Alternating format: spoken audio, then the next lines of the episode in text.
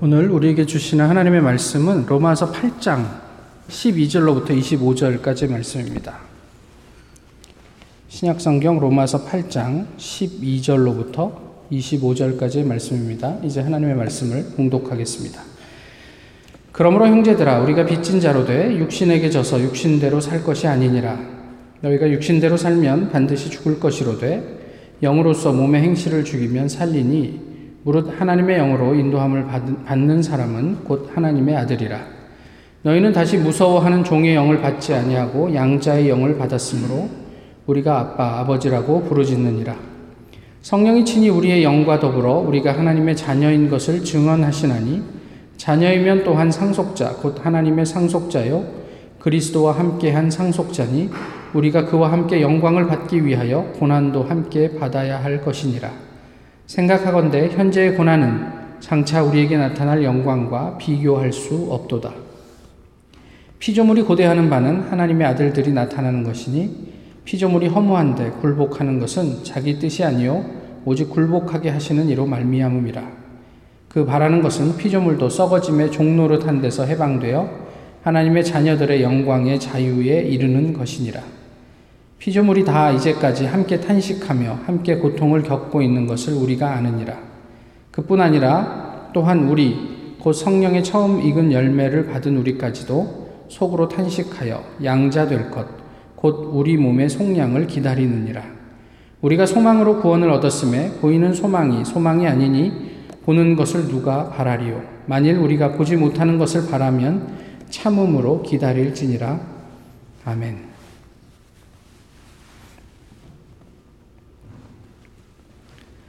열심히 살려고 하는 것은 좋은데 우리 못나게 살지는 맙시다. 사람이 무엇 때문에 사는지 그거 알고나 살아야 하지 않겠어요? 예전에 아, 인기 있었던 드라마의 대사입니다. 신앙생활 열심히 하는 것은 좋은데 우리 모냥 빠지게 살지는 맙시다. 신앙인이 무엇 때문에 사는지 그거 알고나 살아야 되지 않겠어요? 우리는 무엇 때문에 신앙인으로 살고 있습니까? 두 주 전에 저희가 로마서 7장의, 7장을 살피면서 내면의 죄와 그 뿌리에 대해서 말씀을 나누었죠. 얼마나 치열한지 모든 인간이 겪게 되는, 아니, 인간 본성을 이해하고 내면을 살피는 사람에게 더 치열한 싸움에 대한 이야기를 로마서 7장에서 살펴보았습니다. 오늘 본문에서 하나님께서는 바울을 통해 이 싸움을 종결할 수 있는 방법을 말씀하세요. 무엇이죠? 예수 그리스도 이런 이야기를 하죠. 로마서 8장 1절에서 11절까지는 생명의 성령의 법 그리고 죄와 사망의 법을 대치시킵니다.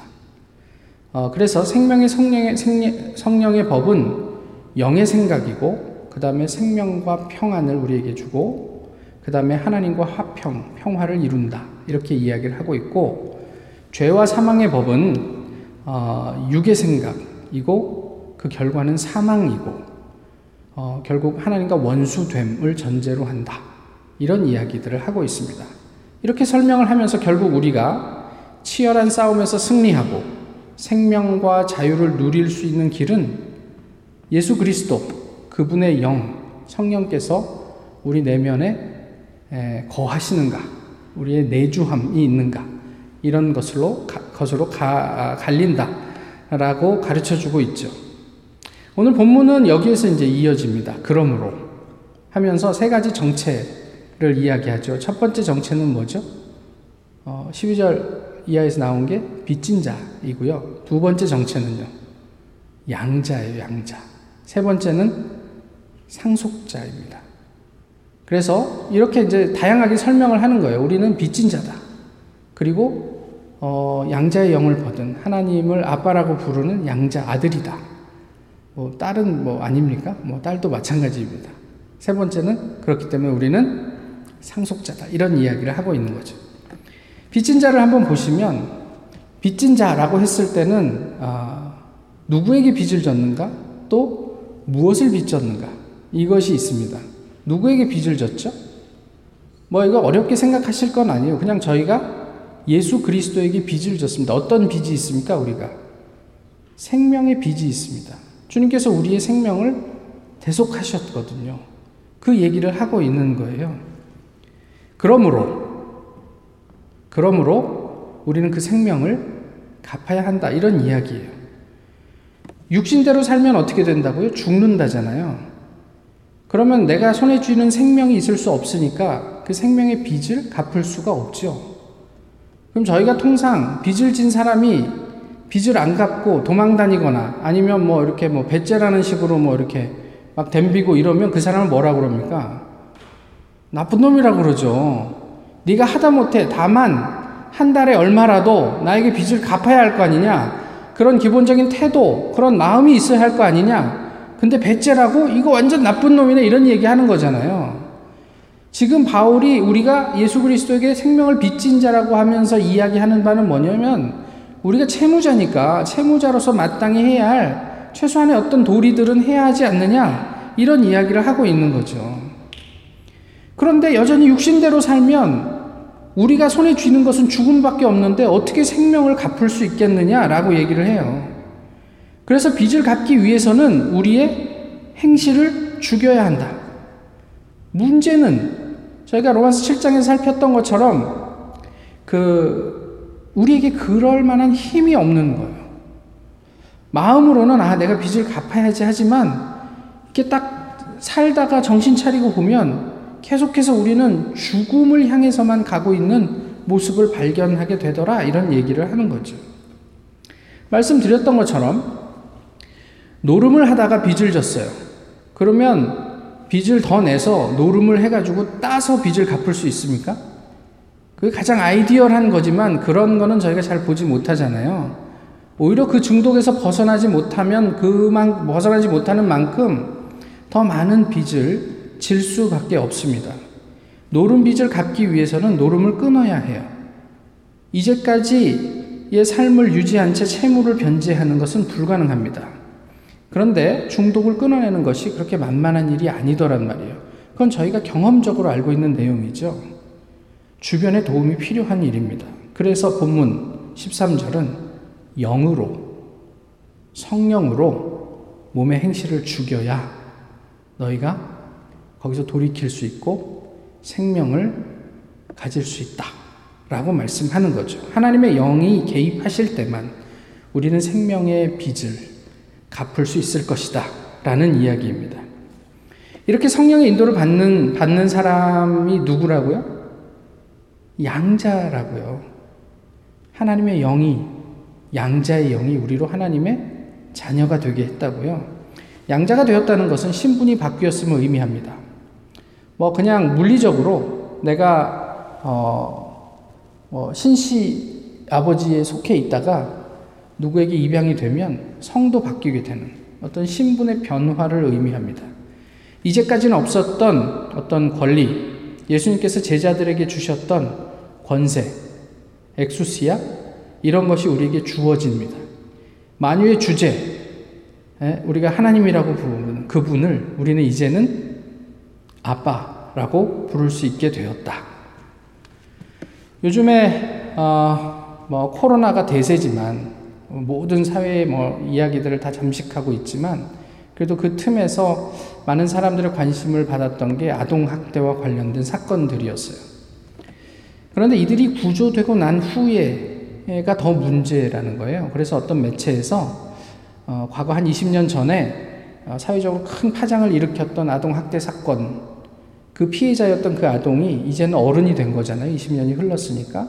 어떻게 지내는가, 이걸 좀 추적을 해 보았어요. 아, 그나마 구조 이후에 좋은 도우미를 만난 사람들은 그래도 좋아졌어요, 많이. 그런데 사회적으로 그 아이들을 그냥 구조해놓고 그다음부터는 아무도 책임지지 않아요.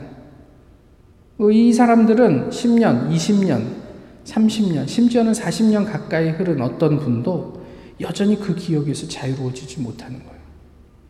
밤만 되고 또 어떤 그런 상황 가운데 놓이게 되면 어, 그 존재가 또 나타나서 나를 어떻게 해코지할 것 같은 두려움 속에 사는 분들이 적지 않더란 말이에요.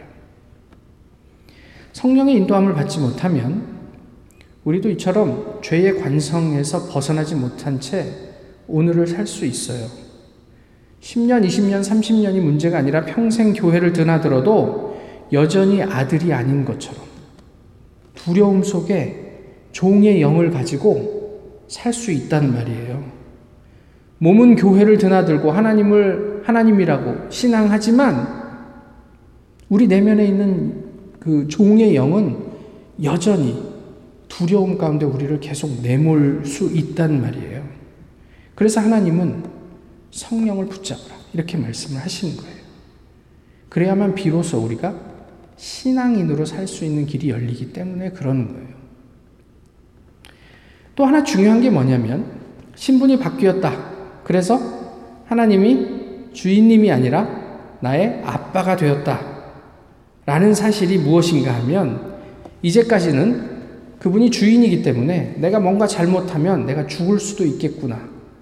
내가 여기서 이제 내쳐질 수도 있겠구나라는 두려움 속에 살았지만 이제는 자식이기 때문에 그런 두려움이 없어지는 거예요. 물론 아빠라도 존경하고 두려워해야죠. 그렇지만 더 이상 주인은 아니에요. 주인에게 갖는 두려움은 두려움 그 자체이지만 아빠에게 갖는 두려움은 어, 용서받을 수 있다는 신뢰 가운데 경험하게 되는 두려움인 거예요. 내가 우리 아버지가 나에게 진노하지만 해결이 되지. 내가 이 관계가 끊어지지 않지라는 그런 어떤 믿음이 있단 말이에요. 이것을 본문을 뭐라고 표현하냐면 그리스도 예수 안에 있는 자에게는 결코 정죄함이 없다. 죄에 대해서 우리가 잘못하면 야단 맞아야죠. 그렇지만 그것 때문에 우리가 아버지로부터 끊어지는 일은 없단 말이에요. 세상에 어느 부모가 자식이 좀 잘못했다고 뭐 그럴 수도 없지만 호적에서 파내고 그러겠습니까? 이런 것을 의미해요. 이것이 해방 아니겠어요? 자유 아니겠냐는 말이에요. 이제까지는 누구 하나 나를 돌봐줄 사람이 없었는데 이제 누군가 나의 부모가 되었다라는 사실이 얼만큼 우리로 자유하게 합니까? 저희가 지난주에 나누었던 루터의 말처럼 용감하게 죄를 지으시라. 이거는 하나님의 자녀가 아니면 말하기 어려운 얘기예요. 종이면 용감하게 죄를 지어라. 이런 말 할 수 없어요. 어떻게 해서든지 주인의 눈에 들어서 우리가 내침을 당하지 않도록 그렇게 살아야 할 것이야. 라고 얘기를 해야죠. 그런데 루터가 뭐라고 더 얘기했다고요? 더 용감하게 예수님을 신뢰하라. 죄가 더 이상 우리를 정죄할 수 없는 것. 이것이 양자됨의 특권이고 그리스도인들의 자유함입니다. 당연한 말이지만 이런 양자들에게 뭐가 와요? 상속이 와요. 상속이 오는데 상속에는 어떤 상속이 있으면 두 가지가 있는데 하나는 어떤 뭘 상속합니까? 재물을 상속합니다. 다른 하나는 뭘 또 상속하죠? 빚을 상속해요. 그래서 그 만약에 부모님이 우리에게 상속할 무엇이 있다면 얼른 그걸 계산하셔야 돼요. 재산은 얼마고 빚은 얼마다. 그래서 빚이 더 많으면 그 상속권을 정해진 기간 안에 포기하셔야 돼요. 그거 신청, 포기 신청 이런 게 있다는 걸 모르시는 분들이 뭐 내가 안 받으면 되지 그러고 시간이 지나잖아요. 그러면 빚 갚아야 돼요. 막 추심 들어오고 막 그래요. 나중에 알고 어떻게 해보려고 하지만 이미 시간, 시간 지났어요. 끝났어요. 상속에는 재산도 상속하지만 빚도 상속합니다. 오늘 본문은 무슨 이야기를 하냐면 우리가 하나님의 영광도 상속하지만 그리스도의 고난도 상속하게 될 것이야. 상속자들이 가지는 상속의 내용입니다. 그런데 이 고난과 영광은 비교가 무의미, 무의미할 정도로 영광이 압도적이다. 예, 바울은 그렇게 고백을 하고 있어요. 그래서 우리는 현재 고난을 인내할 수 있다. 이런 얘기를 하고 있는 거예요. 18절 이하는 이 고난의 문제와 그리스도인의 소망에 관한 이야기들을 좀 하고 있습니다. 뭐 오늘 본문을 이렇게 짧은 시간 안에 다 이야기하기 참 어려워서 그냥 이렇게 간단하게만 언급하고 지나가는데요. 재미있는 것은 어, 이 개인의 고난의 수준이 피조물의 탄식으로 갑자기 너를 뛰어요. 그런데 가만히 본문을 읽어보면 피조물만의 탄식이 아니라 우리와 함께 하는 탄식과 고통임을 21절, 22절에서 얘기를 하고 있어요. 무슨 이야기냐면 하나님의 창조 세계는 하나의 공동체를 이루어 연결되어 있다라는 의미예요. 그러니까 내가 죄 짓고 마는 게 아니에요. 내가 죄를 지으면 남들이 알던 모르던 그것이 우리의 공동체하고 연결이 되고 그것이 하나님 창조하신 피조 세계하고도 연결이 되어 있다라는 얘기예요. 그 인간의 타락과 죄로 인한 고통은 인간만의 문제가 아니라 피조 세계, 심지어는 하나님에게까지 예, 미치게 됩니다. 이것을 회복하기 위한 예수 그리스도의 고난이 17절과 18절에서 얘기하는 아, 고난의 의미예요. 그리스도의 남은 고난을 그의 몸된 교회를 위하여 내 육체에 채우노라. 바울이 이렇게 고백했어요. 예수님께서 받지 않은 고난이 있다는 이야기가 아니라 바울은 예수 그리스도의 고난을 나도 교회를 위해서 내 몸에 감당해내겠다. 그걸 상속하겠다라는 의미란 거죠. 이 상속자의 고백이에요, 이게. 나만 아니면 돼. 이런 게 아니라 우리 교회에 속해 있는 모두가 공동의 운명을 가지고 있어요. 적어도 영적으로는 그렇다는 얘기예요. 개교회만의 문제가 아니에요. 우리 교회만 좋으면 돼? 아니에요. 그게 아니에요. 온 세상에 산재에 있는 모든 교회가 좋아져야 해요.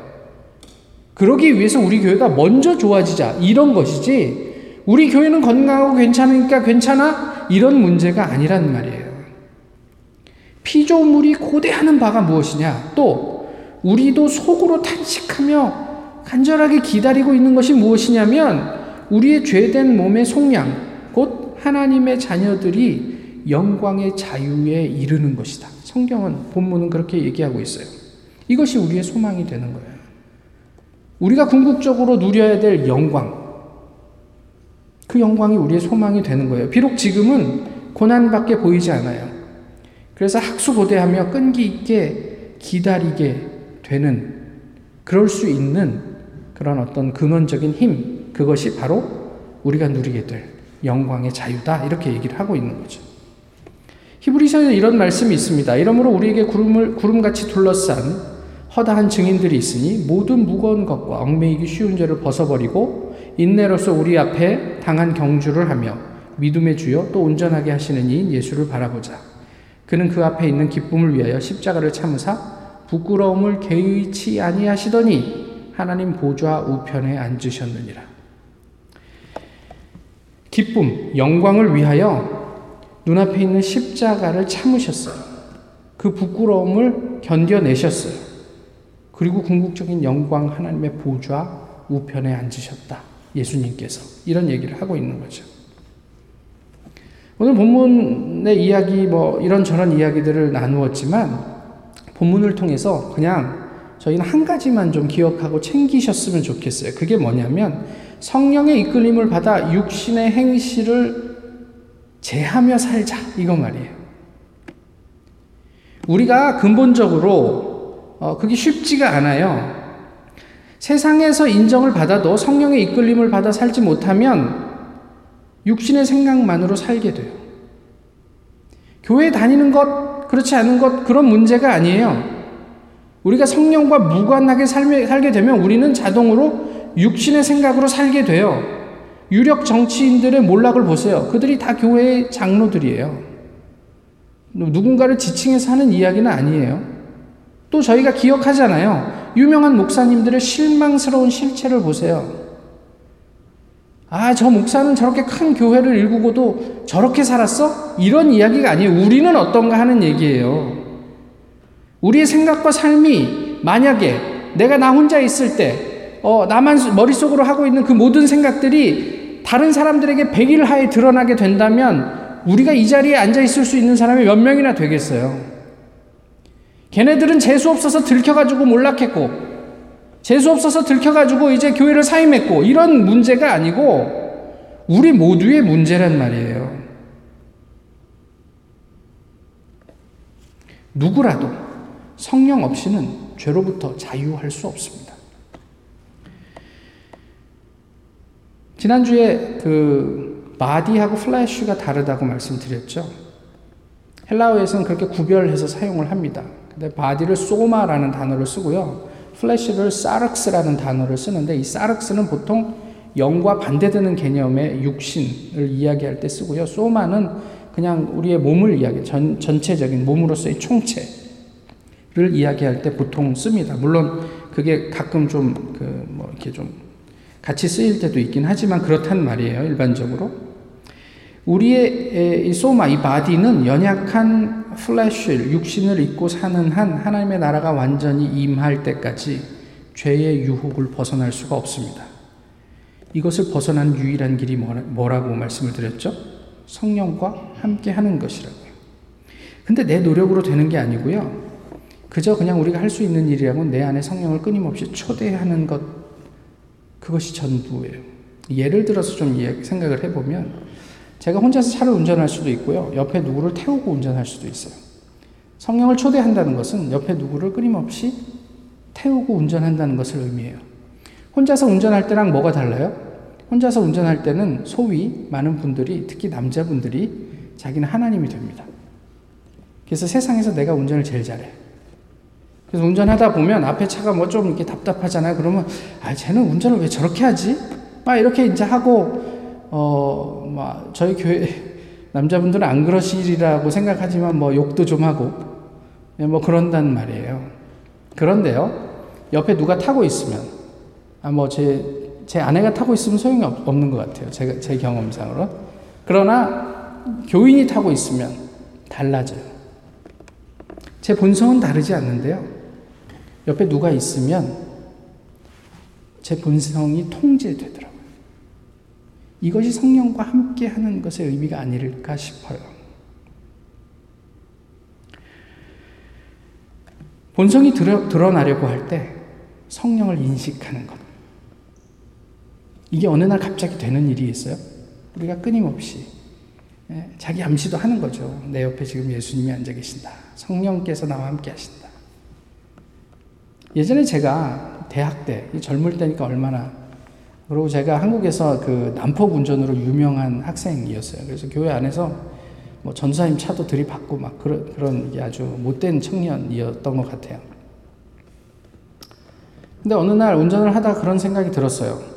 아, 내가 하나님 믿는 사람인데, 아, 저런 시, 아, 저런 더러운 놈, 이런 욕을 해도 될까? 그렇게 해서 마음은 그런 마음이지만 어, 말을 바꾸자. 그래서 아이 저런 천복을 받을 놈 이렇게 에, 운전을 하면서 제 입의 말을 바꾸기 시작했어요. 말이 바뀌니까 마음도 바뀌어 가더라고요. 그런데 그, 그 한 1, 2년 그렇게 살다가 어느 날 정신, 정신은 놓, 놓고 그냥 또 운전을 하고 하는데 옆에 친한 후배가 앉아 있었는데요. 하다가 제가 아이 저런 시오시오 뭐 이런 말이 저도 모르게 한 글자가 튀어나왔거든요. 그러니까 옆에 있던 그 친구가 어 형 말이 바뀌었네 뭐 이런 거예요. 저도 그때까지 인지하지 못했어요. 말이 바뀌었어요. 마음이 바뀌더라고요. 성령과의 동행을 뭐 대단한 일인 양 생각하는 것 별로 바람직하지 않습니다. 뭐 기적. 뭐 그래서 막 병자가 낫고 이게 나, 나쁜 것도 아니고 뭐 그런 뭐, 뭐 우리가 무시해야 될 것도 아니지만 그렇다고 그것이 전부인 양 대단한 것인 양 그것이 그것으로만 생각하는 것도 바람직하지 않습니다. 그런 기적으로 성령을 증명하려고 하지 마십시오. 어떤 것들은 애굽의 술사들도 할 수 있는 기적들이에요.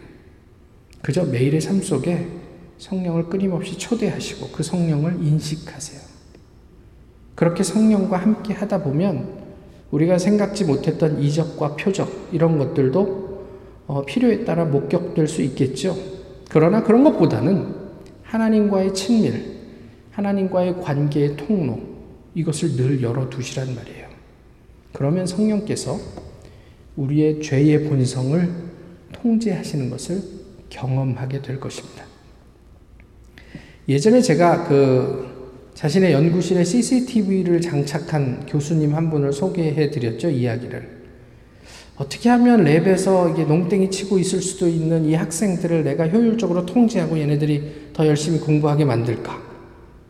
걔네들 그 랩에다가 CCTV를 장, CCTV를 설치해갖고 내가 늘 컴퓨터로 이걸 확인할까?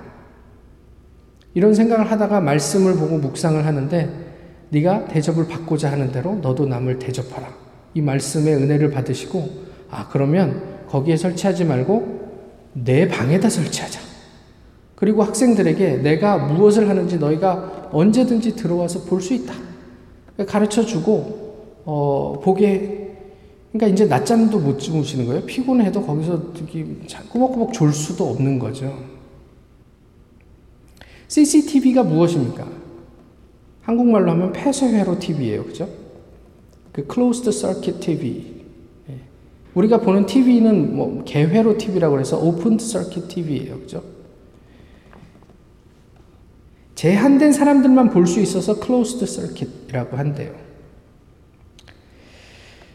우리의 삶을 바로잡는 유일한 방법은요, 모두가 볼 수 있는 오픈 서킷 TV를 우리의 삶의 자리에 장치하는 것이 아닐까 싶어요. 지켜보고 있다. 늘. 누군가 우리를 보고 있다면 우리의 삶의 태도나 모습은 지금과는 많이 달라지지 않을까요? 성령께서, 무소부지하신 성령께서, 하나님께서 우리의 생각과 우리의 삶의 모든 자리를 지켜보고 계십니다. 그러나 아십니까? 하나님께서는 우리에게 먼저 예수님이라는 CCTV를 통해 당신의 마음을 다 보여주셨어요. 내가 너희를 이만큼 사랑한다. 나는 너희를 이렇게 생각한다. 그 성령 하나님께서 지금 우리를 보고 계세요. 정죄하기 위함이 아니라 우리의 연약함을 돕기 위해서. 이렇게 성령 하나님을 인지하는 사람의 삶은 어떻게 달라질까요? 어떻게 드러날까요? 어, 루터가 크리스천은 역병에서 도망쳐야 하는가? 라는 글에서 이런 글을 썼습니다.